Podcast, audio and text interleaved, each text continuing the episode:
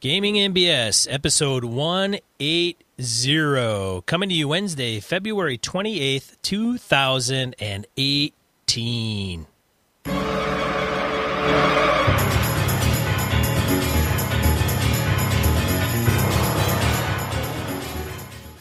Welcome to Gaming NBS, tabletop RPG podcast. I'm one of your hosts, Sean. And I'm Brett. Welcome to the show. Welcome back to our listeners. Glad to have you all back on board.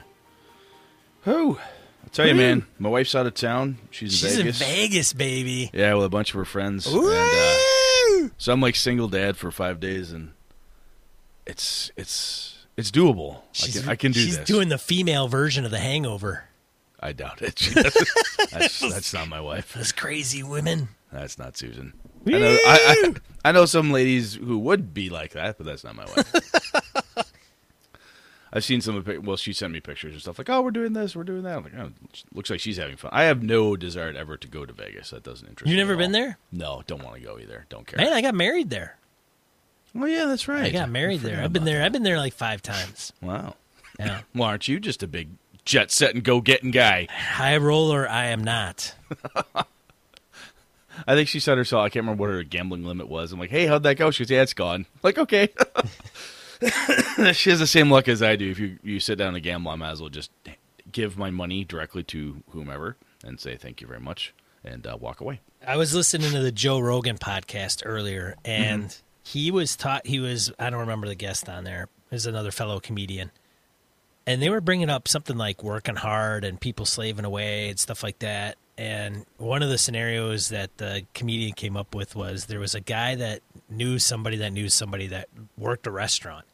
And he worked a restaurant for like eight years and saved up a bunch of money, and went to Vegas, and blew it in like two days Yeah, I can see that. eight years of saving up as like a waiter. Wow. Two days, man. Holy shit. I watched a episode one time on High Rollers years ago. totally sidetracked, but gambling's gaming, so therefore it kind of fits. Um, right. And this guy, he was uh, immigrated directly from Greece. When he got here, he got to Vegas and decided he wanted to be a gambler. Taught himself English, figured it out, and uh, he was at the Horseshoe down there. And at one point, the uh, pit boss had came up to him and asked him if he would kindly cash out his hundred thousand dollar chips because he had all of them, all of them from the from the casino. Well, he won. He won. Yes, and he does this all the time. He wins and rides high for like a month, and then busts out completely, like dead broke, nothing, and then battles his way back. And they're interviewing this guy, and he loves it. It's like the best high for him. Oh God.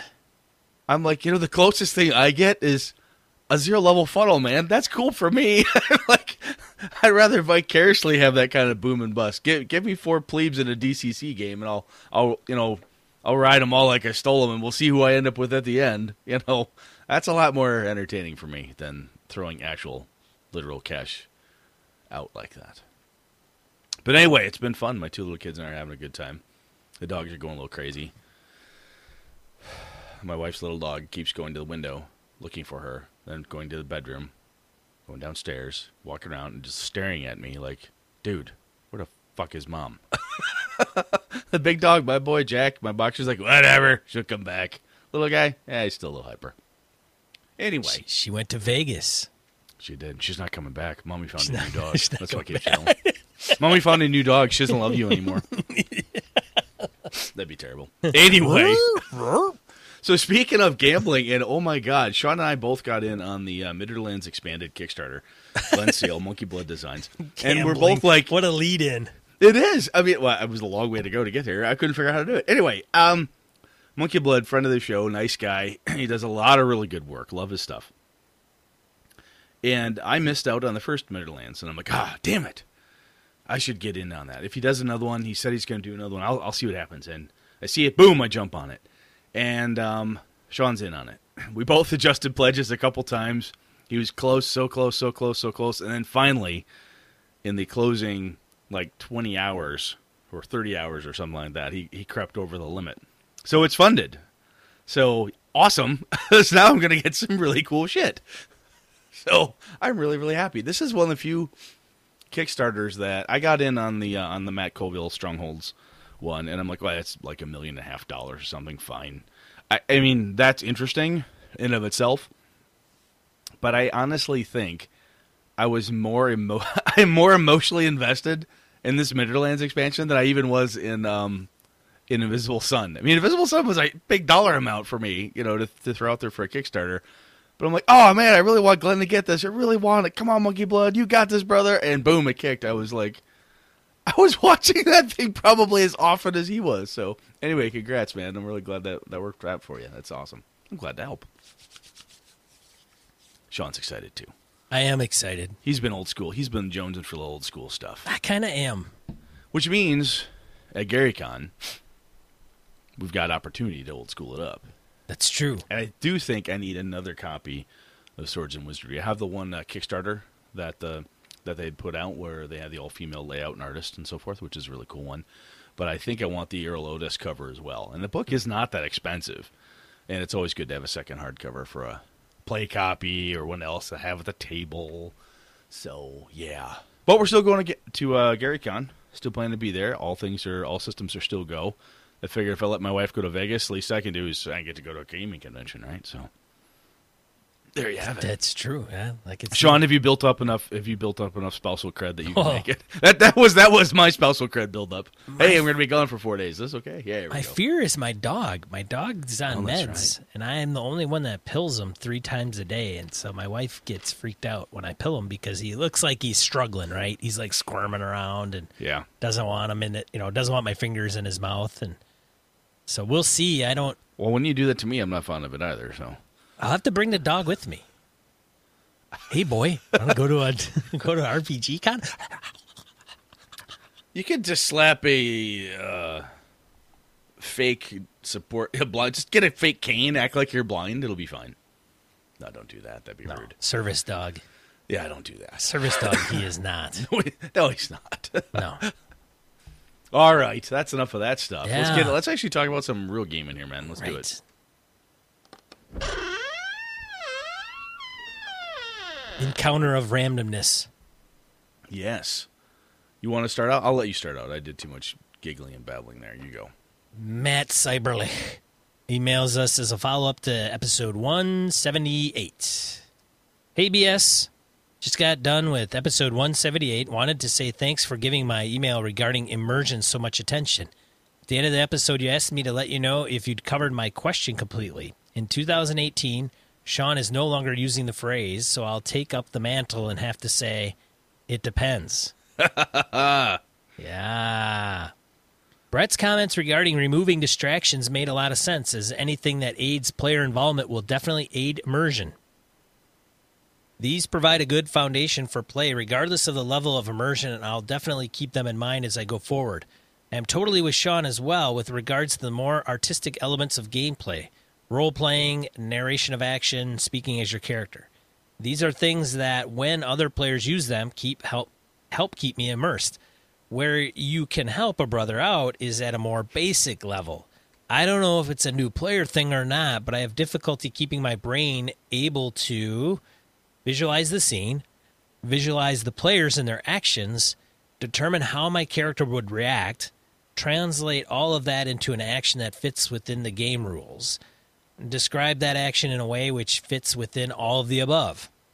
I'm okay at the last two, but the first three, uh, which he, I will reiterate, visualize the scene, visualize the players and the actions, and determine how my character would react, especially when combined with real time aspect of gameplay, can produce what scientists refer to as, quote, hot fucking mess.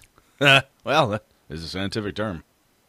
I'm sure there are some uh, basic techniques to improve these abilities, but I can't seem to find them. I've tried researching basic acting, role play, and improv without any real success. So if you have any direct advice or resources that might help, I'd really appreciate it. Matt Cyberlich, or just expatriate Scani. All right, Matt. Um, for visualize the scene, visualize players and actions, and determine how your character would react. Here's a thing I have done. When I find myself not paying attention, accidentally or on purpose, I will be like, all right, hang on a second. So, this is what I see. And then I will verbally say out loud to everybody. So, Chris's guy's doing this. John's over there. Okay, what what what what were you doing? Okay, yeah, Steph's there. This is there. So I will do. It's basically a mini GM thing where I will reiterate the stuff back and say, "All right, so God, if you're doing that, the best thing for me to do is X." Um, so the other piece, if you don't want to go around the table, you got four or five people playing, may not want to do that. But the other thing to do is tie your actions based off of somebody else. Listen to the group as your cue. if you're not in the lead, if you're not the lead person, especially if you're using an initiative based thing, and if you're like me, you're never near the top of the initiative, you're always somewhere near the bottom because I roll like shit. Um, I can I can say I'm going to go after the fighter because my rogue that's what he's going to do. And Sean's the fighter. He's punching the dude in the face. I'm like, that's awesome. I'm going to come up and flank and backstab. As simple as that. Um, but keying yourself off of the other players, using them as the uh, the springboard, could be helpful in that regard. Sean, you got anything? I guess it depends on what player you're, what kind of character you're playing too. That's true. No, it absolutely does. That's a good point. So if you are playing Fightor, then you could just simply say, I want to, uh, where's the biggest, baddest NPC, big bad evil person, and I want to go up and smash their face. So maybe everything else is really irrelevant, but that's what you want to do. Um, Well, even if you're that guy, say you're a face punchy dude, and you're like, well, I don't know what to do. I'm I'm going to stay by the cleric, and like, look, I I buddy up to another player character, protect the wizard, um, you know, make sure the diplomat doesn't get shot in the gunfight. Just act as bodyguard, whatever. But it's similar to you know just my idea of tying yourself to another character, because then you've got something to that you have to stay connected to in a way. Because if you don't, you're not going to have anything to do. yeah, Sean, you don't agree with me, do you? I agree. You do? Uh, I guess I wasn't paying attention. Oh, What- what- what- oh, what, were you saying, Brett? I, Uh, where's the what's the biggest baddest guy? God, I hate this. I hate this guy. I go and smash his face There you go. or her face. So, Matt, let, let me know if my ideas were of any use, or if Sean's. You know, one way Um, around it is just get rid of theater of the mind and just put minis on the table. Or you know, actually, that's map. not a that's not a bad idea either, really, because some, if you look at it, you had, then have a visual cue. Some people I know really, really like playing with minis, and that's one of the main reasons is because of the immersion component, not just because they're love to be the tactician and work the angles and so on. Even when I'm playing with kids, I'll use a kind of a brown butcher paper thing and just draw on it with a marker. There's no lines or hexes; it's just all vagaries for distance. But putting minis on there, as soon as you put out the monster mini and you put the PC minis out there and a bunch of orcs and an ogre, all the kids are paying attention. And the same thing works for big kids who are in their 40s and 30s or older. So that's a very good point, Sean. If miniatures would help, that's not bad. And if your t- crew is not using miniatures, if you're not the game master and no one else around is using them, as goofy as, as it sounds, you could draw it out yourself just on a piece of paper or something along those lines. I have sketched out battle scenes before that I didn't understand when we were doing Theater of the Mind for myself and say, okay, so are you telling me it looks like this? And then present that to the game master, and they go, yeah, that's exactly what we're doing. And then I've kind of kicking and screaming drug a few people into using battle mats be- through that through that technique before because it was getting so convoluted. That's a neat idea. I like that, Sean. I hadn't thought about that. All right, Matt. So that may or may not be of any help. Hmm. If anybody else has any ideas here, Matt kind of listed out what he's looking for again, visualizing the scene, players' interactions, and determining how his character would react. If there's some other really cool ideas or better thoughts in there than what Sean and I just had off the cuff, share them, and we'll make sure we get them out to Matt. All right. Ready, Sean? Yeah, man. You sure? You, are you with me today? You look a little. Yeah, look man. little I'm dumb. waiting, All right, dude. All right, it's- just wait. Your turn. Your right. your go. All right, my go. VC Young emailed us. Good day to my northern brothers, or some U.S. citizens referred to Canadians. My hat buddies. Wisconsin's above Illinois. Canadians above the U.S. Hats are above heads. You get it. All right. so I found myself in a bit of a pickle as of late. You see, you guys had a nice thing going for you use on Tuesdays, and then someone moved it to Wednesdays, which would be Sean. Totally throws my writing to your schedule overboard. Thanks, Sean. Seriously, Hey, though. Hey, you're welcome. Oh. Hey, VC. Sucker. You're welcome. You're welcome. All right, he goes on. Seriously though, I love you guys and the show moving in extra days. Actually, rounded out my weekly podcast listening. We did it for you, VC. We knew we knew we knew you'd come around. We knew We're like. Steve Jobs, man. We know what you need. You just don't know it. Not yet until you have it. That's right. Yes, we're, we're the iPad. We're the iPad of game of, of of gaming podcast. No one knows they want one until they see it. Uh. The downside uh, to this move, though, is that now when I have feedback, I get distracted with work or household related business, as Wednesdays are one of my more busy days. So all my constructive criticisms will get lost in the work desk of productivity. However, this week is different because I tweeted this semi uh, complaint to your Twitter, and now a little birdie has reminded me of this. So I'm writing you today to give you my feedback. A few of the past episodes. So let's see where he's got. Episode 176, Sanity. First off, in regards to Brett's comments and to Jared Rasher, damn right, your game, your rules. That's awesome.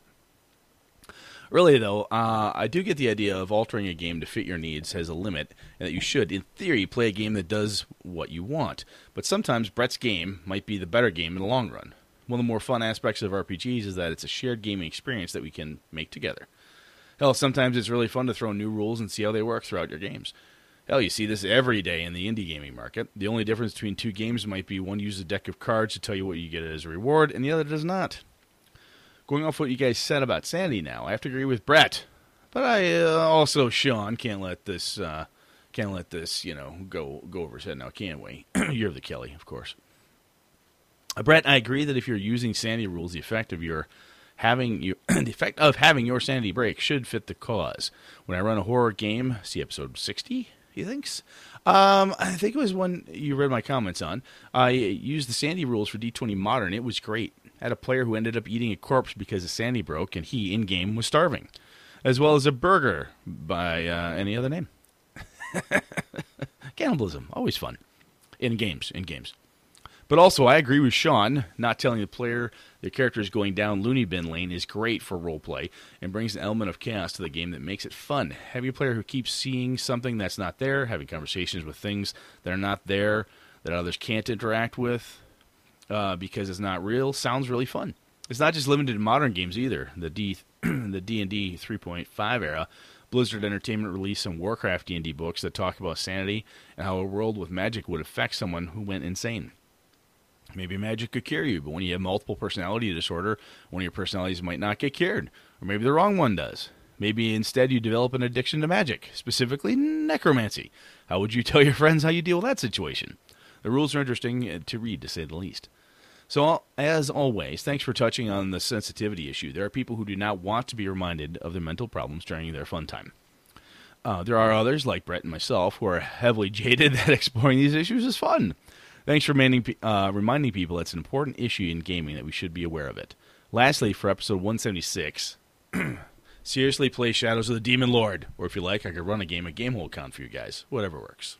Oh, well, there we go. I think that I think we've got the answer. There we go. He's gonna run a game of Shadows of the Demon Lord for us. We got it scheduled November first week. There we go. Yeah, sounds Done. good. Yep. All right. Next up, he hits on episode 177, adversarial GM. Don't you mean game mastering? Ha ha ha ha.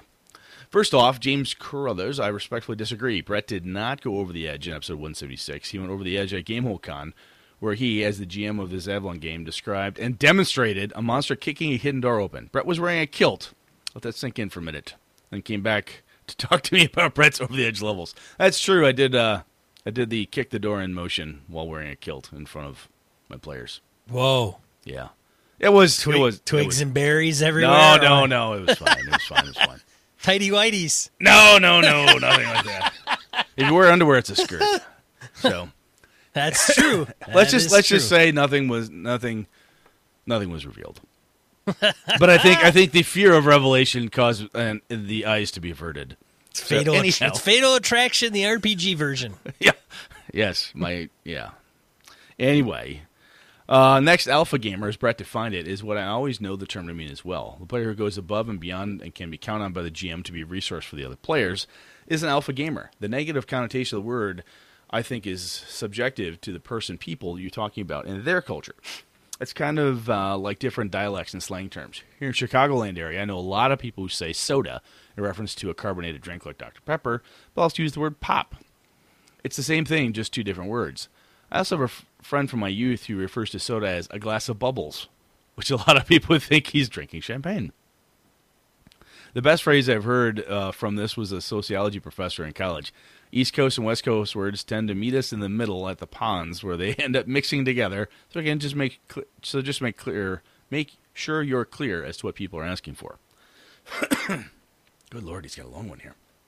Third, I respectfully disagree with yours and Randy Farmer's def- re- definitions of adversarial to a degree. My reasoning for this is because the definition changes from person to person and group to group.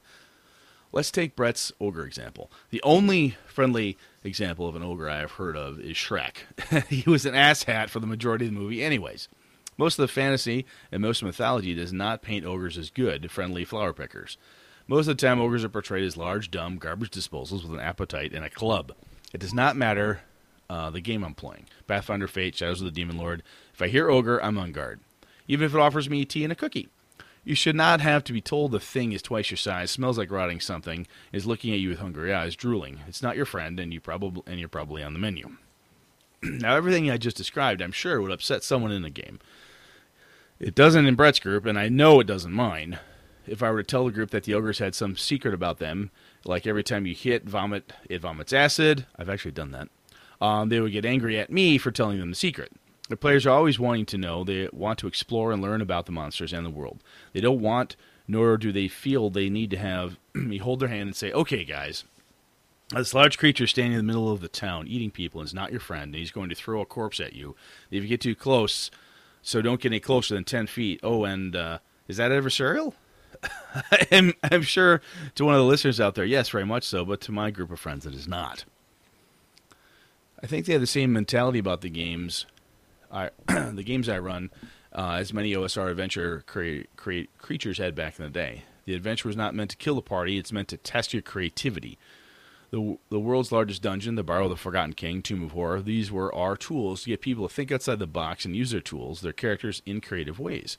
You can see a strange hole in the mouth of the demon, Sean. You know that key you need is in the demon's mouth, but you can't see in the mouth or even get a light source. Do you stick your soft, fleshy arm appendage in there? No. Brett, I use my 10 foot pole and poke in there to see what might happen because I like my fleshy appendage. Pole gets eaten by trap. Sean pulls out his new two foot pole. Sean holds right arm with a look of sadness, whispers softly, I love you, arm appendage. I like that. That reminds me of a Zim episode. I love you, cold and feeling robot arm. Anyway, I, he continues. I do understand the other side of the coin. I've been there, but I've always enjoyed the exploring and learning aspect of the games I've been in.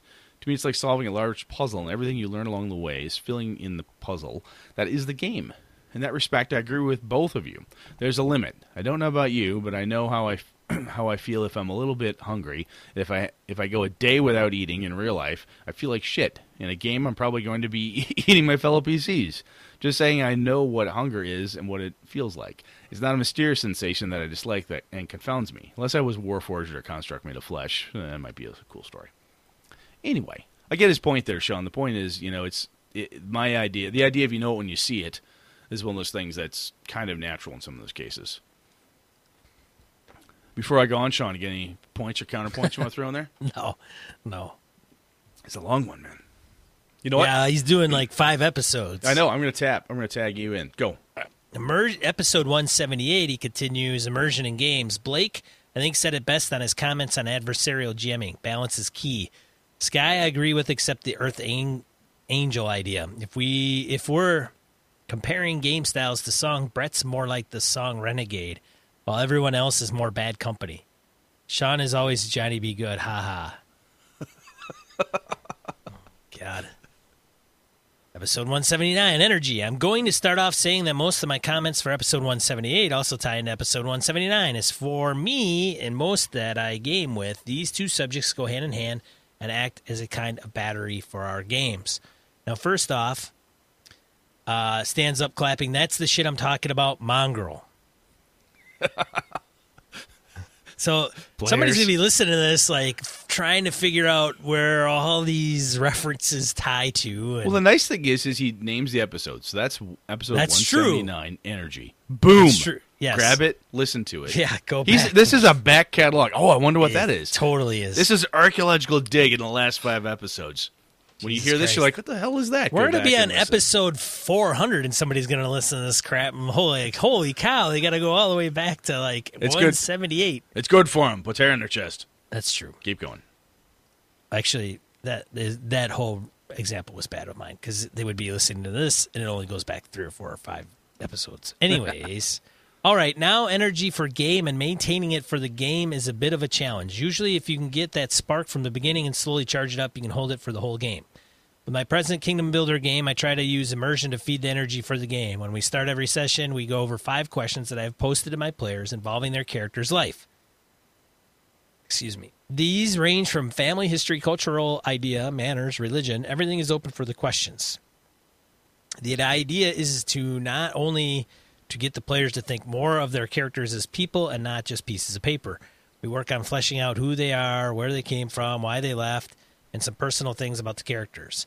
While they do that, I kick on my computer and start getting some mood music sound going for them from mynoise.net.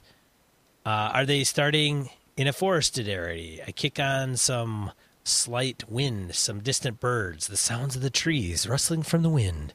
Once again, once everyone has started their answers to the questions, I then ask one of them to recap the last game.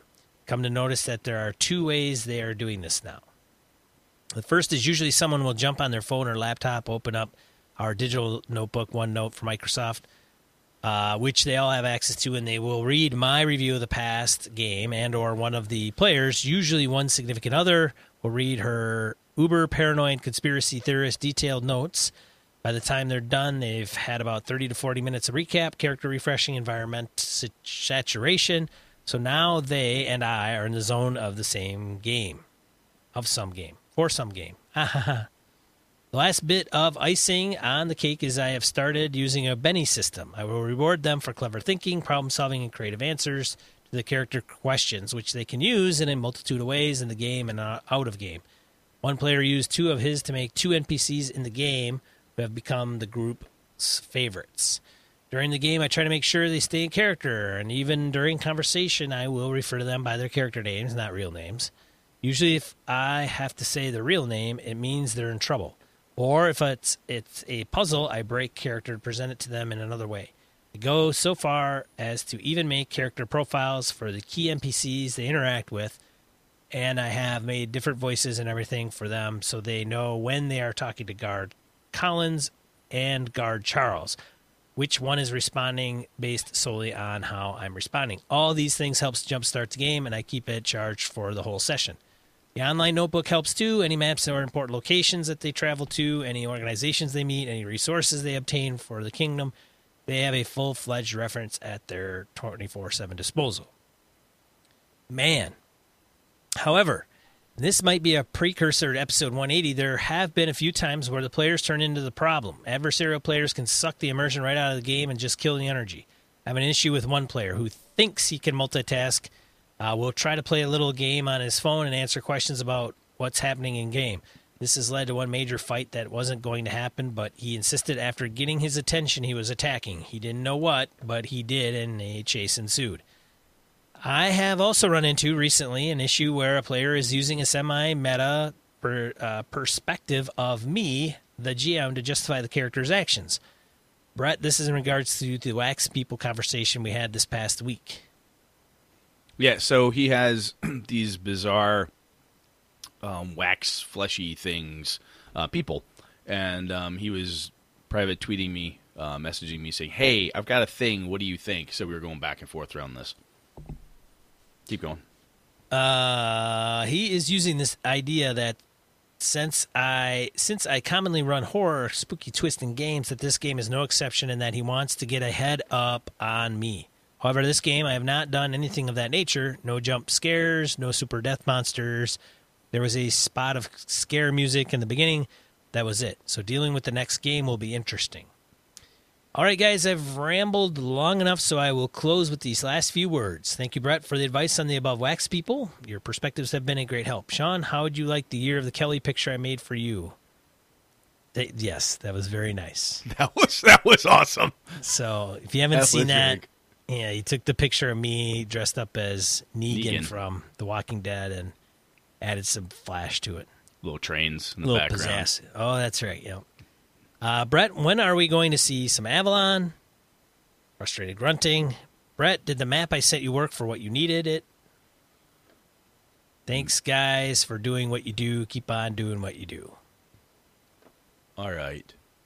VC, I do not have a map. I think you're talking about the one that you sent, or that you were going to send for EverCon. I think maybe you Oh. did. Confusion abounds. I think I responded to you. Somebody you is did. not paying attention to the game. No, damn it.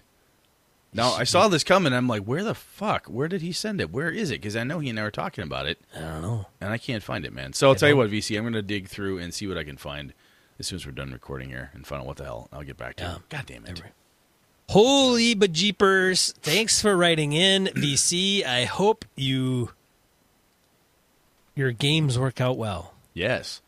You know, I know sometimes we'll see a long response like this, and sometimes, go, oh, Christ, that's a long one. But on the flip side, I think Sean and I both agree that if somebody took the time to put together decent thoughts, perspectives, responses, and so forth, it's it's worth taking a look at. So thank you, VC. I think it's really cool. I appreciate Mongrel and other guys who have written in some long ones. It's, I mean, anybody who writes in, quite frankly, even if it's a anything, it's really nice. It shows that actually somebody's listening and and has something to say back to what we've done. So with the Avalon stuff, a quick little side note: um, Sean Merwin is in the process of starting the editing of the book documentation. So I've got another discussion with the boys at Encoded. We're talking about timing. Um, they had a couple other projects drop on them, which kind of pushed mine to the back burner for the time being, but I think it's coming back to the front. What does that mean for time? I do not know yet. I will find out, and um, once I know, I will let you guys know. So thank you for asking, sir. All right. Abram Nothingale, email less. Nathaniel. Nothnagel? Oh, did I say? Oh, God. you I said totally, before. I, no, said dyslexia. Oh, I just added a little extra letter in there. Abram. How about that? Abram emailed us. you know, I've got a last name that gets butchered all the time. It's just, I just, I, I should know Look- better. I look, should know. Bart. I should Look, know Bart. better. Yeah, my first name gets messed up too. I've been called Steve before. I think I've told you that story. Steve, Yeah. Hi. you kind of look. You kind of look like a Steve. yeah, I totally look like a Steve. I, I don't Yeah. even know what that means. You kind of look like Steve Orlick, even though I don't know what Steve looks like. I don't even. Maybe. I don't know. You kind of look like Colville. That's the problem. That's, his name's Matt. It's not even Steve though. You- well, I call him Steve. You call him Steve. okay, so now that I've insulted Abram like for the fifteenth time, Abram, I'm really sorry, man. Anyway, introducing a new group to D and D. Hello, Gaming BS. I meant to send this email to you before, but tonight was my first real session GMing for a new role playing group. I've been playing tabletop RPGs both as a game master and as a player uh, for close to a decade now, whether it be Dungeons Dragons, GURPS, Shadowrun, 7th Sea, or even entirely homebrew systems. However, this entire experience with role playing has been with the same gaming group. Ah, I've been there, man. So when we've grown and learned how to play together. Now, however, I'm running a game for my girlfriend and her friends. This will be a party of mostly girls with little to no prior experience with tabletop RPGs. And so I was wondering if you guys could give me some advice for how I can make this experience enjoyable for them and really introduce them to the hobby properly. I know that you guys have covered this topic in general way before, but I was wondering if you had any advice for the specific situation. I'll fill you in where the party stands now. All right. All right, Sean, what do we got? They've gone through character creation for first level D&D 5e characters. The party consists of a paladin, rogue, cleric, wizard, and a bard. It's a damn good party. all right. Um, sounds sounds relatively balanced. I've asked them what kind of game they want to play, and the response I got was a high fantasy adventure with mystery undertones and relic hunting. Hmm. I've been thinking of a loose framework for a game with those thoughts in mind and started them at first level to help them learn how the game is played by building from the ground up. Do you guys have any suggestions for how I can make this game as positive of an experience as possible? Thanks, Abram. well, I'll tell you right now if you know what they mean by high fantasy and mystery undertones and relic hunting, if you know what that means, Well, I think Get- the relic. I think the relic hunting's a no brainer. should be. Absolutely should be. So my my statement is, if you know what those those things are, and you absolutely are in alignment with the ladies you're running for, give it to them. It has to have high fantasy adventure. You need the mystery undertone and the relic hunting. You can easily have the relic hunting be part of the mysterious artifact or something you need to find, um, and whatnot. High fantasy. It sounds like they're not looking for Brett's usual grim dark murder and cannibalism in the alleyways of Avalon. You need something bigger than that. so I think, it, it, as corny as that sounds, you know what those things are if you're totally keyed in on them. you Even ladies you're running for, they get it. Give them those things a little bit every session if you can. Right? Even if it's a clue towards the next relic they're after, even if it's just a piece of the mystery or a new mystery has unfolded after the the final one has been answered. But um, I, I, think that is a key piece for me because they they were kind enough to tell you up front this is what we want. Um, so there's no reason to give not to give that to them. Don't do a bait and switch for God's sakes. Don't do that to them because that will that will wreck everything. Sean, you got anything? I'm thinking here if there's anything else. Dude, base it in Eberron. Make them parts of Morgrave University, and have the the organization send them out to Xen'drik to uncover relics, while at the same time having some, uh, say, uh, double crosses occur. Because I think, because high fantasy, that's, I, in my opinion, that's Eberron, I think. And then um, there's enough intrigue and action to go on in that world specifically uh, there's so much meat and potatoes you can sink your teeth in and make happen in that world. I mean, you can do it yourself too. I mean, but that's true from, from a from a setting perspective. From I, I do not know Eberron, but from everything you've described to me in the past, that definitely is dead on. Yeah, it's it's what it's built on. Is is uh, I mean, sh- shoot, even those guys at Manifest Zone and Kristian Serrano, he he made Savage Worlds do it because it just aligns better with the the action oriented pulpy kind of feel that Eberron conveys and you could make a part of an organization and have them go on relic hunting expeditions. Yep, and in the process, you've got the undertone of the mystery. Like, what? Well, we found four bones from Dragon Kings. Four different Dragon Kings we've been able ha- forced to get or asked to fetch bones from these guys. Or, or, this. What is that about? What's this about? No one wants to tell. Oh, I'll tell you later. I mean, you can do all of those things. I think the idea you have, regardless of the setting, if you don't want Eberron or you're like, ah, shit, I don't have it. I don't want to get into it. You can having it be mission based, right? It's almost the problem of the week type of thing, where they come in like, hey, here's the deal, almost X Files if you remember X Files, Abram, where you come in and you've got a you've got a thing you're going to go fix, solve, whatnot. In the background, there's the plot. That's kind of the mystery, kind of cooking in the background. So I think that's I think that's totally doable. But the other piece is as you gauge what they're into from a positive experience. If they're really digging the high fantasy adventure components, and if the answer for them is beating the shit out of bad guys, they want to get to kill a dragon. They want to do they want to fight goblin hordes. They want to investigate nefarious drow activities. Wherever they go or wherever they start to show interest, I mean serious interest, lean into that shit. Take your plot, whatever it is, and tweak it as necessary to go the direction they're going right? I mean, there's no reason that if you're like, well, you know, it's going to be all about the drow, and then it turns out they could give two shits about the drow. They've heard a story about the Githyanki, and I want to go after the Sons of Gith. Uh, okay, I guess we're going over there now. That's totally fine. You know, or if they fuck all that and they want to go kill a dragon, as I said, that's fine too. Um, just wherever they want to go, kind of lean into that space. I've had really good luck doing that with anybody when I've played, when I've run a game for first time players when I see what they're really enjoying, give them more of that, at least for that session. And sometimes at the start of the next session, how'd that go? Yeah, that was fun. Boy, I'm really hoping we could do more of X soon, though, because I'm kind of tired of killing dragons. Could we figure out something else? Yeah, totally. Here's something else, you know? Constant feedback loop at the tail end would also be very helpful. Sean? Create an NPC make a player character part of that NPC's history, have that a long term bond, have the NPC send them on a mission to uncover an artifact, have the NPC convey the importance of the artifact, have them find out that it's a lie or something isn't correct in what that trusted NPC has conveyed. That gets them questioning what's going on.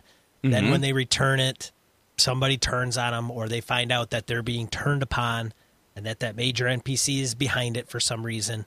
They could be that NPC could be under duress or by pressure from another third party, or maybe they're just they've changed their vision of the world. That would be ni- their ideal, right? They could be cursed. They could have a problem. They could, in the background, be portrayed as the head of a paladin order, but somewhere in the background, their their vision of the world is corrupted, and they no longer think this. Or they're taking their paladinhood in a totally crazy ass motherfucker way, or they burn all the infidels approach. Yeah, which is find out they're find out they're serving the the bads of the world that you stand against, but they've chosen to join them for some reason. They just haven't conveyed it to you, and now you're doing the bad's dirty work through this trusted NPC.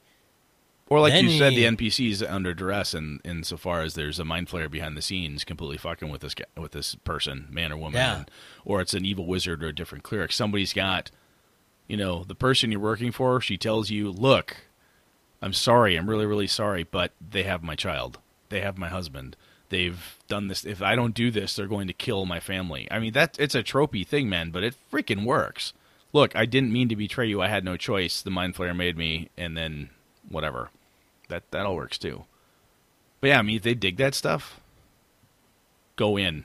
I mean, Yeah, we're you- talking high adventure ha- here. You can pull out the Have them stops, man. have them have them hi- hand over the relic, and then they find out they did just the the worst thing they could do is hand it over. Now they have to get it again, but at what cost? I like it. Right. All right, Abram. If that was of any use, let us know. if we totally missed the mark and you're already five sessions in, and we you tried it and you and we fucked up your game, I'm really sorry. But let us know if there was anything, any nuggets of wisdom in there. It is the year of the Kelly. There's random wisdom just falling out from this podcast at this point. So let us know what you find.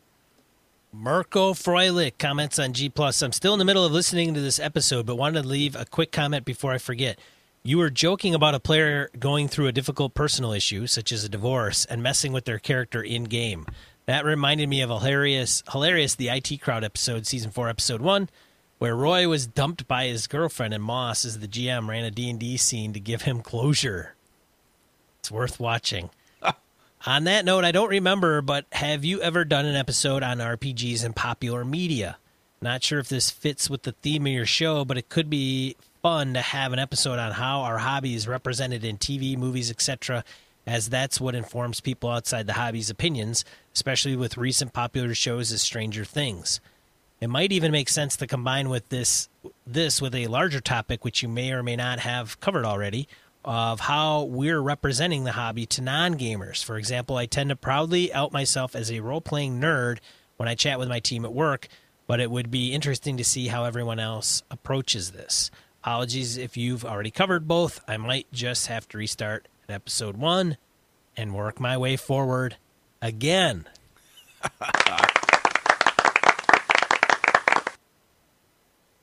Yeah, well, I don't. We have not. We've kind of touched on it bits and pieces. Brett doesn't keep up with pop culture though. He doesn't watch TV. He no, doesn't not watch really. movies. Not much. Although I did watch um, the Ritual, Oh shit! the Well, new movie. Yeah, but there's no awesome. gaming in that. Uh, well, apparently you don't play Call of Cthulhu, but okay, it's awesome, inspirational. But it's not like it's not like gaming, like we're talking about gaming. Right. Like watching Community when they run a D&D game. Yeah, I don't care about that. Right, exactly. so that said, that would make it hard to be part of the regular show. but to what I have been told, Stranger Things has a he hasn't even watched Stranger Things. no, I don't. Get the fuck off my podcast, bro. Whatever, dude. Whatever. Anyway, from what I've been told by Sean and others, the way D and D is portrayed on Stranger Things is actually fairly positive. I don't know. I haven't seen there it. isn't there isn't a ton of it in there. I think there's just I think a lot of people got in on the the it starts off like that. So everybody's like, "Whoa, cool." But it doesn't then there's portray them as a bunch of stupid nerds and acting weird No. and playing into every fucked up trope about us. It doesn't No. do that. No. And then there's and then there's references sprinkled even throughout season two. I think the um, the Stranger Things. Stranger Things is better than. Have you watched the D and D movies, Brett? Um, the D and D movies. Oh, like the the really shitty ones that came Yeah. out. Yeah, I saw. You watched- I saw how many? All three of them. All three of them. I have over the years. And he hasn't watched Stranger Those, Things. I mean, that's old, man. Do you know what else I do with my time? Like hanging with my kids. Watch it with them. There's, I mean, well, Lana's old. I mean, she's mature enough; she could probably handle it. There's nothing really crappy, scary. I mean, it's borderline Cthulhu creepy, but Yeah, so what I have to do is I have to watch it first, verify that it's Well, acceptable, and then watch it again. parents and if it's, ha- yeah. it's, it's the job, man. I knew that job was true. dangerous when I signed up for it. Anyway, the only thing that really torques me off in general when I see it portrayed, when I have seen it, or when people talk about it, like, oh yeah, boy, it's a bunch. Basically, it's a bunch of nerds, geeks, dweebs, blah, in the most tongue-in-cheek, poking fun at ourselves. That shit gets old to me.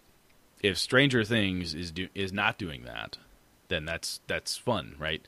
I remember um, back in the X Files days when you don't play D and D all those years without learning something about courage, right? That was in an X Files episode. That statement, and uh, it's still it was made by it was made like making a joke of the thing, like yeah, huh, and uh, that always torques me off. well, and I think, I think in some art, yeah, I don't know. It all depends. Like some people think that watching, um, God blast it all. What's the one? Uh, shit, who's got Sheldon on there? God. Oh, uh, Big Bang Theory. Yeah, I don't even watch it. See, here's the deal: you don't have to watch popular culture to understand what's going on in it. Just go on Facebook, hang out on Google Plus, check social media, and everyone will tell you everything you need to know. I don't. Well, e- I don't even true. need to know. Sh- I don't even need to see Marvel movies because everybody will fucking tell me what they're all about. Done. Moving on. Well, okay, but at the same time, some will say that um, Big Bang Theory is is is a bad representation of nerd culture. They I've get bent absolutely out heard of shape. that. I've absolutely heard that. Yeah. Yeah, and then they get bent out of shape, and then there's other nerds that love the damn show. So I mean, it's all you know. It's, it's to each their own. But I do think some are worse than others. Mm-hmm. Um, but I don't know, man. I just I find more normal people gaming every day. Like I don't understand where the stereotype comes. I I mean I know where it originates, but I don't know, man. I think it's just something that the the the, the people that were that were of jockage back in the day would just lump us non-athletes into kind of a clump. Well, I had some hardcore athlete, guys who played with me in high school. One of them w- refused to let anybody else around. He was like terrified that the team would find out. Right, but that's my point. Yeah. He would be terrified that the point the the team would find out. So I think it's more of these weird social click crap that happened 40 years ago, 30 years ago, and I think that's I think it's we've grown out of that Yeah. because it's just not high school anymore. But at the same time, it's carried over. I know you're open about gaming at work and other places. I, I am. I got a D20 on my desk. I've got gaming stuff on my desk. My boss is like, "You play that?" Yes. I have a D20 tattooed on my left leg. Really? Yeah. Look, it's right. It's on my calf. Holy shit! Yeah, I'm not fucking kidding. I do this. Oh wow, you're on a gaming convention. Yep. Really? And later that week, so how long have you been doing? it? You've been doing it for a long time. Everybody circles around. Everybody comes back. Yeah. Yeah. And um, then people come out of the woodwork. Yeah, I had friends of mine who really did that. They really seemed to like it. I should try it sometime. These are 40 and 50 year old men and women telling me this.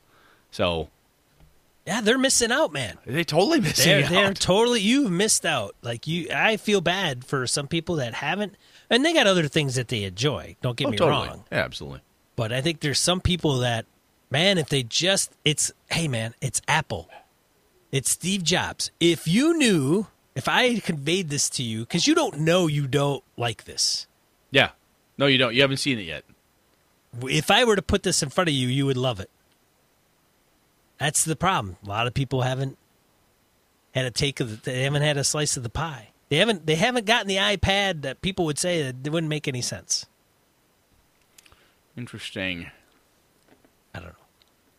I guess Wow, there yeah. are, are there people I don't I do not know anybody right now who is a gamer that hides it.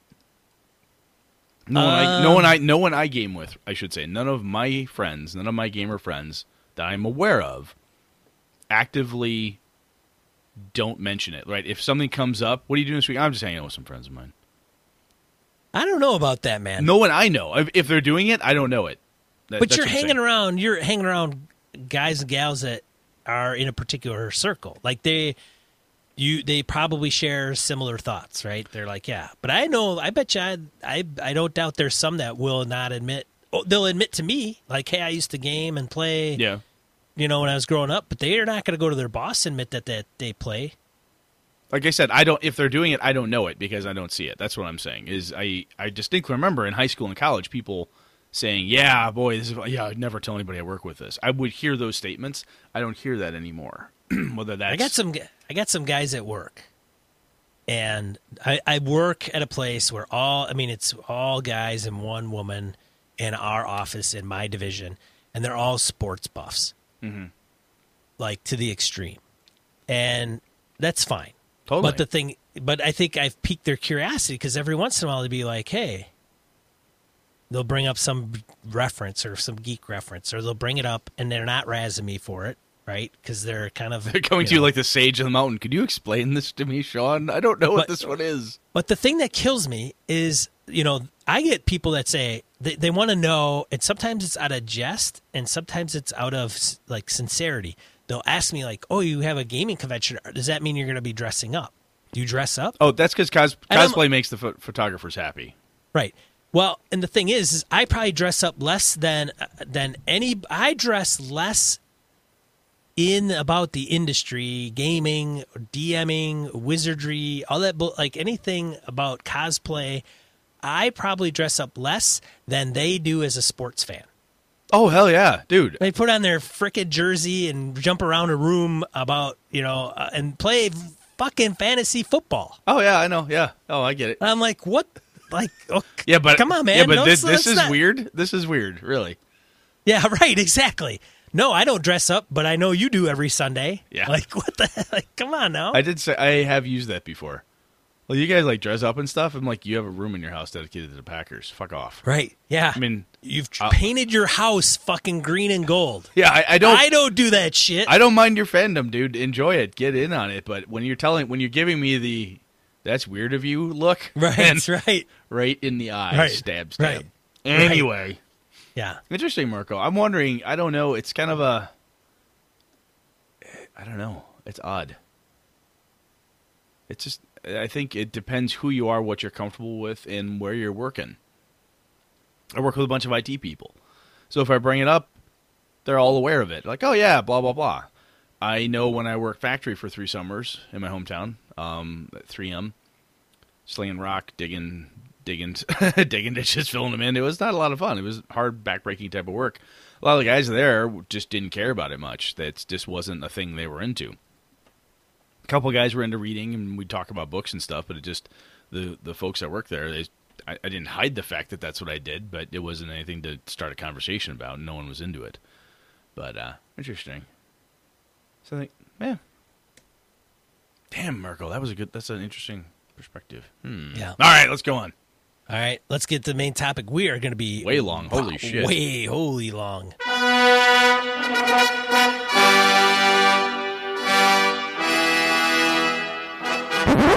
Antagonizing players. Adversarial. All right, I'm gonna, lo- I'm gonna, I'm gonna love this. I'm gonna love this one. Not talking about antagonizing them. We're talking about players who are adversarial. Oh, So we talked about this, and uh, other people have brought it up. A couple different listeners brought it up around adversarial players, kind of the the what is it, and so on and so forth. So Sean, what would you when you when we we talked about adversarial GM? We got a lot of different feedback, uh, even from you know the old school DM and how we define it and so forth. Do you have a thought around this one as well? adversarial players. Yeah, Yeah, I'm going to ask you to fill this time because I got to yell, yell at my kids. You talk. All right, awesome. Adversarial players. I would say I'm almost done. You don't have to go that slow. it's like yelling at his kids from a distance as he's like waiting for me to finish this statement. I would just say it has to do with uh, players that are um, confrontational, maybe to in in a negative manner, uh, to be adverse to maybe what's going on at the table, and um, that's what, how I would define it. That Brett has not even heard how I defined it. It sounds awesome. I love it. Give me a recap. Give me two minutes. We'll This is what happens when my wife's out. I'm like, what the fuck are they doing out there? I couldn't tell if the dogs have eaten the couch or something or what happened. What the hell's going on here? Yeah, so I just bounced them off the walls. No, I'm kidding. Didn't do that. I'm not that kind of guy. You have to re- re- remove that. All right. So adversarial game master or adversarial players. Shit, we're two episodes uh, back. God damn it. So I would say it has to do with a player that's probably confrontational and um, adverse to kind of going along with the flow. Although, although I should spec, uh, stipulate that role playing games kind of empowers players to do their thing, but at the same time, you kind of have to together collaborate in a method that facilitates a story. I have found adversarial playing is basically tantamount to what's the problem player in your group. Adversarial players, in my opinion, have forged more adversarial GMs than anything else. When you have that player who is argumentative, that player who's disruptive, or whatever, right? Right. Um, I think the the thing that's interesting is well when you say that I'm agreeing with you. And, and people say well that's like the person who makes the the loner character who wants nothing to do with anything. In session zero they promised they wouldn't do that and and all that stuff. It comes in all shapes and sizes. You can be in the middle of a game and you'll hear the constant cry of well that's just not how my character would do it for whatever that is. Um, my wizard wouldn't do that. Uh, he's never been an asshole before. Why is he an asshole today? You know? But I think um, I think you're right, and I believe that one of the the things it it's infectious. It's weird, you know, because when that person is being essentially confrontational, I, I see it as adversarial playing. To me, usually pops up as confrontational to the game master. Well, that rule doesn't work like that, or that's not how that goes. Well, I don't know if that makes any sense. You know, where they're they're picking nits and so forth and it's usually, in my opinion, done out of character with the character as the shield. So as soon as you come down on that person or the other players say, "Hey, Brett, X Y Z," then the immediate answer from Brett, "Well, well, well, that's just how that's just my character, man. I guess, but I'll have to compromise my character concept if that's what you want me to do, you know, kind of thing." Every time I've witnessed adversarial players, the uh, the character sheet is the shield that's used to to be able to defend whatever it is that they're trying to get away with. Well, I I also think it's repetitive and obvious and Not well, just a, not. just a one band evening. Like, hey, Sean's Yeah. Sean's Sean's out of Right. it tonight, and VC and Brad Right. are like, dude, the fuck, man. Even An- Right. even Ange wants to kick your ass. What's going on with you? You know, it, it may not be obvious. Let me let me I'll put, I'll put that out there, but it is um, deliberate, I would say, and over time, uh, consistently deliberate. yes. So even even if it's a, and we're not, what I'm trying to say is that it's not a, hey, that rule doesn't work like that, and you look it up and blah blah blah. It's that rule never works like that. Oh no, by the way, the next rule you bring up doesn't work like that, and oh by the way, the next rule that you bring up doesn't work like that either. Now, if it gets to that point, you guys are probably playing two different games. yes. One is fun. The other one is the other one is some ass- Well, asshole. one is where somebody's playing the game and somebody like maybe Brett is like winging it and not going by the rules, which is not a bad thing necessarily. I'm just saying that it's just two different two people on two people on two different pages. So, I mean, we brought up everybody, and I should say everybody, we bring up session zero. Instructor Marquez, a lot of people have brought up the session zero thing. One of the reasons to do that is to level set as best you can. Like, hey, Right. this is what we are, this is how we're going to play, and so on. Right. And part that that's not that doesn't fix everything. And when I hear when I first heard about the adversarial players, my thought is it's kind of the the start of what could be the problem player if it doesn't go away. Um, if you have done the session zero, you can do the thing like, look, we talked about this. Everyone's char- no one, no one's supposed to make a chaotic character. Why are, why are you chaotic evil of all things? I just thought it'd be more fun. We talked about this. No one was supposed to make an evil character. Why are you of evil alignment? And the game master's like, yeah, dude, you know, VC man, you said you were supposed to. You, everyone was going to be neutral or good. Why did you do this? It's integral to our story. No, no, I just thought evil would be more fun. Dude, no, you cannot do that. so I, I don't mind bringing up, and I have done this in the past. Look, the rules of the road were, which we all agreed to, X, Y, and Z. You were in violation of X, Y, and Z. Fix it. Um, I don't. I, to me, letting it fester or grow, that's when it becomes the problem. If you don't fix it when you see it, if you don't take the time to address it, that's when feelings get more hurt and things get drawn out. And then you don't have one problem player, one adver- one person who's being adversarial, not only to the game master but to the rest of the experience in itself. But now I'm creating pockets of of adversity throughout the room, right?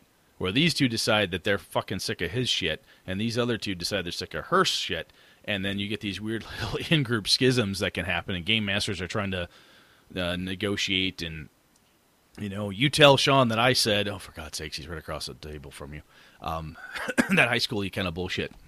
So, my thought is when I see that, when it first starts happening, is I squish that stuff as fast as possible. I do it as nicely as I can.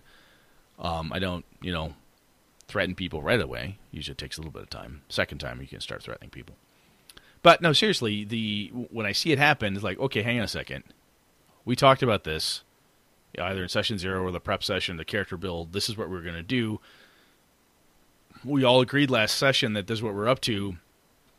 What's the deal? And when someone has thrown their character sheet up and said, "Well, that's not what my character would do," say, "Okay, do we need to have um, maybe the characters need to uh, sit in the tavern a little bit longer and hash this out and get your character on board?" Um, you know, find an in-game solution or out-of-game solution or whatever. But for me, I have learned over my years of like trying to ignore it and hoping it goes away, the shit doesn't go away.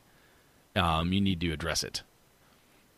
So at least that's that that's always worked for me. Worst case is the person who I addressed it with no longer plays with me, and no one else cares because the person was getting very adversarial and um, it was not working. So hey, it didn't work out. You don't have to play with that person. You just don't. Sean, you're smirking. You're smirking at me. Yeah. I just I don't know. Adversarial jamming and then adversarial playing. Um I don't know. It's so funny. I think it's it's it's one of those things where you're like, I know it when I see it, yeah, it totally, it totally can be. You know? I think that It's bad. I think it's it's not good. Well, it's just there are certain mentalities that happen to occur at tables where you know um, that, that that just don't jive. Yeah. You know, there's a sense of wanting to win, or there's a Well, that's a big one, right? We talked about that with the GM thing. Is like my buddy John used to say, "Look, your job is to beat me. I am the game. Good luck," kind of thing. That was his approach. He told you that shit flat out, so you knew what you're up for. When you've explained to everybody flat out what this game is all about, and you've got somebody there who wants to win and beat the game. I want to beat D and D. I want to beat, you know, I want to beat Apocalypse World. The fuck um, if that is what they're there for, that's when the adversarial nature seems to kind of poke its ugly head out. Now, if everybody at the table is supposed to win, right? Because that's what the that's what the game's all about. Whether it's a board game or whatever, you laid it out like, look, um, everything in this dungeon is going to kill you. Good luck, kids. I will pull no punches. I'm here to try to beat you. Okay, then. Then you, in turn, playing back with you know punching back, if you will, it makes sense because the ground rules were set that that's how we're going to do it. But I really think, as I said at the beginning, that when guys I knew who had developed some really bad game master habits, developed them in as a reflex action or a safety mechanism from players um, who are acting like that basically the bad player in the group, the person who's trying to win, the person who's trying to be smarter, better, or whatever, the person who would um, read the module right? Cheating. the guys guys who would cheat, you know, this adversarial approach. But almost every bad game master habit I've developed or I've watched developed around me from other GMs, it was all done in uh, in hopes of solving a problem that they'd encountered with their players. Cheating. Cheating at RPGs. Isn't man, that fucking is weird? Isn't that weird? hilarious. Like That's the whole winning thing too, right? Yeah, it'd Yeah. be great to get to the center of the Tomb of Horrors and find out where Acererak is buried and defeat the Demi-Lich and blah blah blah. Spoilers. Um, oh no. Uh, but anyway, it would be great. But hey, you die, you die, or or whatever. I just, I, I don't get it. But I think the, for me, every time I've encountered adversarial play, is somebody's trying to win. They're trying to do something for themselves. And they usually are not trying to do it for the good of the group. They're usually trying to do it for their character, just for themselves, so that they can come out on top somehow. And I think that it's um, the best way to solve it is to address it immediately. And if it doesn't get fixed, you just you need to, to remove that person from the group. Do you agree with that, Sean? Or Oh you got a yeah, better- yeah, yeah. You- No, I think you got. I think you got to address it. The problem is, some of us have hard. Uh, it's a hard. It's hard to. Hard to do sometimes. So some of us are just confrontational adverse. Um, adverse, confrontational. Yeah, Yeah, you just don't like. Getting, just don't want to do it. just don't yeah. want to get, especially when you're. Like, hey man, hey Brett. Like, hey, you know, um, Fuck you, Sean. Oh what? Oh, okay. I guess oh, nothing. okay, well, never mind. That's cool. Especially You know, if you don't want, if you don't want to watch Stranger Things, that's cool, man. I mean, well, when you've played, when you've got a group of people you played with for ten years, eight years, or- Well, or, that's a, a- or a year, and you're like, oh my god, people still get butthurt. They do. People get really They cranky get about butthurt. stuff. They get really like, oh, they never let that shit go. No, it's always don't. at one time. Remember that one time uh, we were going through Pharaoh? Oh, you were such a dick. huh." but yeah, do it with a new group or people you don't know, and they're trying to tell the person. I mean, dude, in my job, I've had to tell people that their hygiene isn't that great. Yeah, that's awkward. It's uncomfortable, and it has to be said. yeah. I've had the uh, the lovely thing on more than one occasion where I've had to deliver year end reviews for people whose managers. Yep. I, I'm now their manager, and I have no idea what this other person put down. I'm like, wow, I get to go give them this message. This is gonna be awesome. Yeah, it sucks. but I honestly think that adversarial play is almost easier to deal with than game mastering because, And I don't know why, but it feels like it should be anyway. If um, the players have a lot of power there, where if they don't like what's going on, it's not just between. So if the players don't like the adversarial game master approach, they as a group can confront, talk about, help to fix, so on and so forth. As a team. The the DM is basically the GM is just another player on that team, right? If that person's not the issue and the adversarial approach is coming from player A on the left hand side of the table, everybody on the team, and it's not just the GM's job, can help to fix that. Like, hey man, we talked about this. That's not how we're playing this game.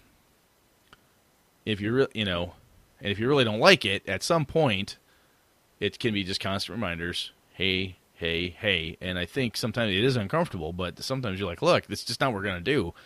We'll play that game that you want to play next. How about that? No, not good enough. Then you got to fuck off. You know, perhaps don't tell them to fuck off, but you can you can remove people if you need to. Just can't. I can't make it Tuesdays anymore, guys. Um, Brett, Change the, sorry. change the schedule. That is the classic. Change the That is the schedule. Got to classic. change the schedule. Got to change the schedule. Hey, Kevin, you uh, available Wednesdays? The only time that asshole yeah, Brett can play, call. We're probably we're probably call it a day. Brett's an asshole. The only time he can play is Tuesdays. Who's up for Wednesdays? Yeah, boom. Eat that, you asshole. Effective. That's. Let I've me done tell it. you. So I've done it. know. I've done it. I'm not. Brett Brett doesn't know I've been playing D and D for the last year without him, and uh, Kevin and J- James. Oh, that would hurt. Oh, that would make me. That would make me laugh. no, actually. I'm. I wouldn't. Uh, it's not happening. That's not the case. Well, no, no, now you've got me worried. You know, I noticed you turn off uh, "Where's my Find My Friends" on your GPS too, so I can't even find you anymore. What's that That's about? right. Are you playing I- with another group, Sean? Sean, I just don't want to tell me, just tell me, just tell me straight, man. No, it's the same group, Brett. Just not with you. Oh, everybody, but me. Ouch! Ouch! See, see how you can have these conversations if you just know the person. It helps. it does help. Yeah, Brett. Brett's not butthurt at all. If you don't know the guy, the other piece is if you don't know him. Um, so anyway, I honestly think as as cliche as it is, but you've got to say it. Once you see somebody, game mastering is difficult because the person's running the game. They put a lot of time into prepping, and they're approaching it in a way that feels adversarial to you, and you're just ah, I like playing, but there's that thing that Brett's doing is driving me batty. Arg can be very similar with players, but usually what happens is the adversarial player, in my in my experience, tends to impact not only the game master but the other players around him. So the game master, Brett's being adversarial, as we talked about, you know, confronting the players, being kind of a dick about it, whatever. And he he's doing this thing, and there's five people at the table, and they're like, "Ugh, this just is frustrating." They can all approach me. They can all talk. They can change game night. They can change the game. They can wrap it up and say, "Hey, I've got an idea. We're really bored with D and D. Sean would like to run um, some spy thing. Let's do that." Or dump his beer on the floor. Depends what he does. No, it's one of my cats driving me crazy again. Looked like it was. Looked like you dumped your beer on the cat. That'd have been funny. No, he's just being annoying.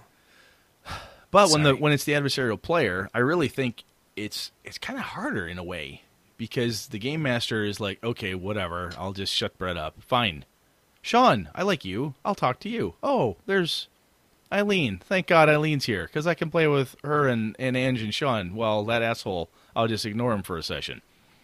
So some the confrontation or getting in front of the problem, I think, is the best way to go. So Anyway, we're already running long, dude, and I don't mean to beat this one to death, but I really do think that when you run into it, you've got to call it, and you've got to consistently call it.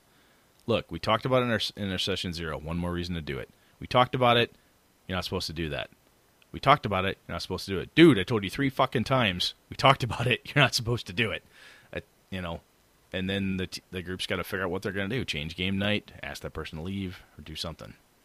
Or maybe just Yeah. once they've had explained to them, like, look, this thing you're doing is pissing us all off. That person may not even know it because no one's ever told them. That's true, and I don't think it happens very often. No, not often. No, it's not very often. Because some sometimes those people are probably playing alone, or they're you know they probably aren't in a group, or I don't know. There's just bad personalities are just uh, they, they they happen. They're not bad people necessarily. or they just don't fit with what you're trying to do. Nothing wrong with that. Right. That's right. Just some. I mean, I mean, to go back to our sports ball stuff, right? So, I used to be. I'd rather go. I'd rather go into recruiting, Brett. My, my day, my day job. For example, I have no idea how in the hell many managers hire, because there are plenty that I know hire people that I would never consider. I use a dartboard. Well, see, there you go. At least I know you have a method.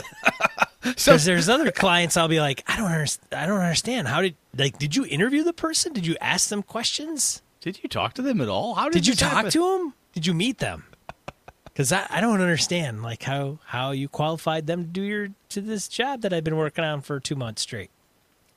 Yeah, I got people working around me that I wonder sometimes how the hell they got that job. Exactly. How the hell did I mean? We all have worked with somebody. Like Yeah, Absolutely. how the hell did all- they get? yeah, how the hell it. did they get that job? Oh, they're friends with the boss. They right time. Uh, maybe they butter up to the right person. I don't know. They we were all really know good. it's a mystery. Something happened. That's Right. happened too. Shit, Sometimes maybe it's people- me. Maybe I'm that guy. You Like, be. you know, Sean, if the rest of the world seems to can't possibly be the problem. What's the common theme here? Common denominator. So the other component too. Um, speaking of that, I think we can probably tail off after this piece. But the adversarial player, is there a problem that they don't know is there, or is something bugging them? If is the reason that person is acting up, acting out, however you want to describe it, the reason that approach is happening is because they're pissed because the game master keeps ignoring them, or every time they give a really good idea, everyone poo poos him and shuts him up.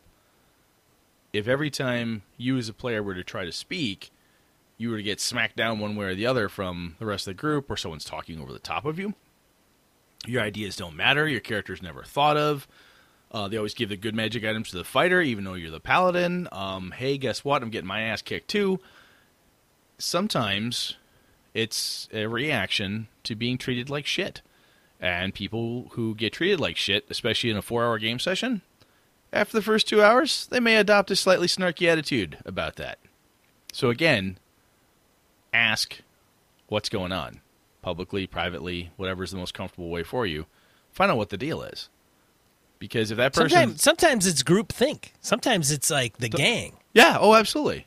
Yeah, we, we're all, we all know each other and we game all the time. And then the new guy shows up and then they feel out of place and then they act in a particular way that seems adversarial to the group or even the game master. But maybe that player's like, man, I'm just trying to fit in and do my shit. Yeah, it's I'm different. You haven't played with any other person in 20 years. I, I graciously, I'm so happy that you graciously allowed me to game with you guys. But um, you can't act like I know every in joke. You can't ignore me. Right. Come on, guys, throw me a bone here, man. I'm trying.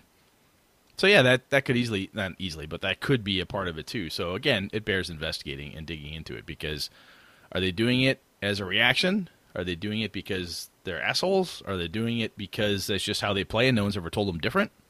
So it's you've got to you've got to talk about it, I guess. So All right, man. Let's move on. We're way long. Way long. The roll. Yeah, I've got one. Um, I posted this up on Google Plus. Uh, Eight thousand year old uh, heads found on spears inside a Swedish lake. This is one of those things Ooh. that if uh, makes me think Shadows of the Demon Lord, it makes me think Call of Cthulhu, Delta Green, any number of things. East Central Sweden, workers were demolishing a railway that crossed this uh, river, and they discovered uh, uh, shallow, uh, basically about 7,500 years ago, was a shallow, swampy lake, hidden uh, pile of stones that contained the skeletal remains of at least 10 people and weapons made of stone and antler. Um, bones of bears, deer, boar, badgers, and all sorts of stuff. Some human skulls were mounted on stakes as well. Very cool. Cool. From uh, now, obviously, if your head was mounted on a stake, probably not so cool for you. But from a gaming perspective, story basing stuff, cool. So, link in the show notes, of course. Sean.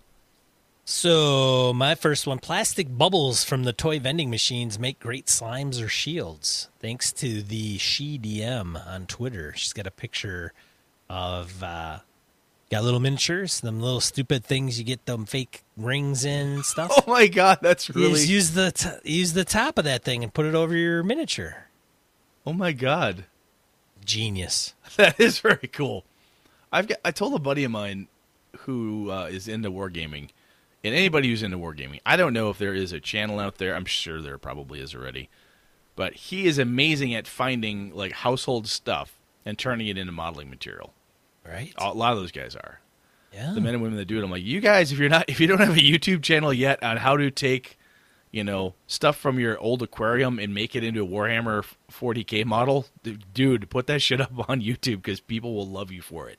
Instead of paying sixty to hundred dollars for the Games Workshop, whatever, there it costs a buck at the fish at the fish store. There you go.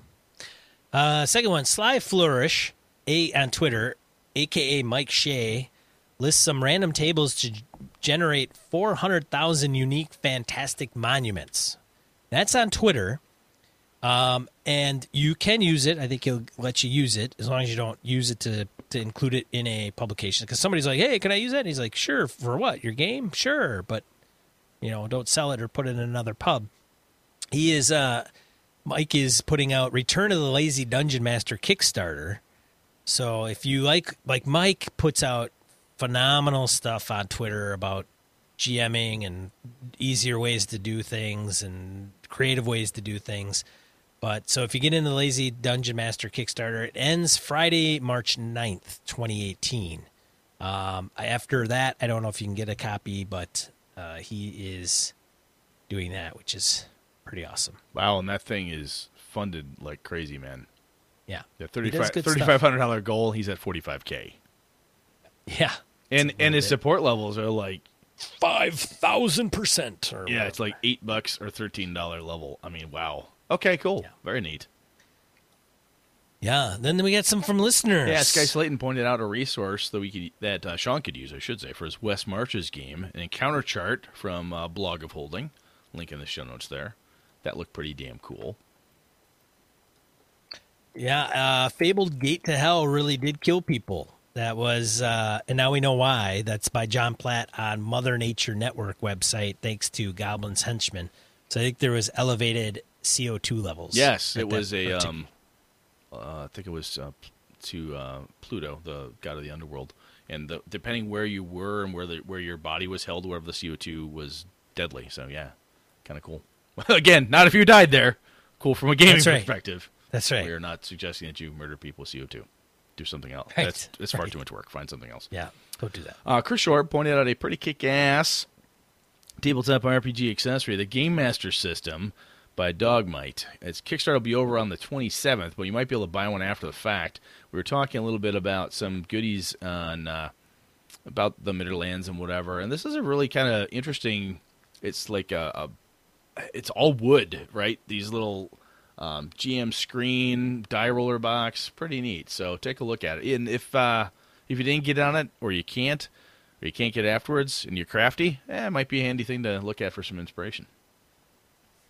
Then Avi Wax Waxberg uh, lets us know about Vagabonds of Def Dyfed Dyfed Dyfed by Sigil Stone Publishing. Uh, Kickstarter now until March eighth, twenty eighteen. It's OSR meets powered by the apocalypse. Interesting. Um, yeah, it's a an interesting one to take a look at. the pledge level on that one, there's uh, like ten bucks. There's one level, it's ten dollars. It it looks pretty cool. Yeah, it actually Um, does. And that one's um, at this point ten days to go as of the day we're recording this, and he's forty nine nine of a four thousand dollar goal, so he's already there. Neat, cool stuff, man. Yeah, so definitely check uh, out. Thanks everybody for writing in. Thanks for sticking with us in the die rolls. Uh, Brett, what are we talking about next week, dude? Next week we're going to talk about what when we make worlds, um, kind of a approach to it, and is the world made for the PCs or not? Kind of the high level topic. I'll break it down a little bit more in the episode itself, and uh, we'll get into it more there. Excellent. Well, all right. This has been another episode of Gaming NBS. I'm one of your hosts, Sean. And I'm Brett. Good night and good game and all. This episode of Gaming NBS brought to you with the help from the following BSers. Kevin Lovecraft, Joe Swick, Brett's biggest fan, Forster Gary, Mark Anthony Benedetti, Eric Jeppeson, Sean Nicholson, Tim Jensen, Palladian, Remy Bellado, Jason Hobbs Hobbs, Wayne Humfleet, James Carpio, Pure Mongrel, Lord Tentacle, Corey Johnson, Brandon Barnes, Dan LaValle, CW Mellencamp, Lost Sailor, Tom McGowan, Misdirected Mark Productions, Jason, Christopher Gray, Finolf, Merkel Froelich, Eileen Barnes, Tony Sugarloaf Baker, Todd Crapper, Michael Drescher, With Static, Alexander Auerbach, Neil Benson, Ron Blessing, Chris Steele, Eric the Hoff Hoffman, Soldiers of Misfortune RPG, Christopher Lang, Curtis Takahashi, Mark Tasaka, Larry Hout, Ray Otis, Ron Bishop, Craig Huber, Xavier G, JV, John Hammersley, Derelict Radio, John Steve, Jared Rasher, Mark Richmond, Thomas Hook, Blake Ryan, Chad Glayman, Sky, Roger Braslett, Evan Harrison Cass, Craig, Howard Bishop, Kristian Sexy Voice Serrano, Jim Fitzpatrick, Peter Scanis, The Knights of the Night Crew, Josh Wallace, Corey Welch, Eli Kurtz, Gordon Cranford, Pateri Tertianen, ooh, Andy Hall, Corey Wynn, Graham Meinert. Yeah. For other ways to support the show, head over to gamingnbs.com forward slash support dash us. Thanks, BSers! This has been a Litterbox Studio production.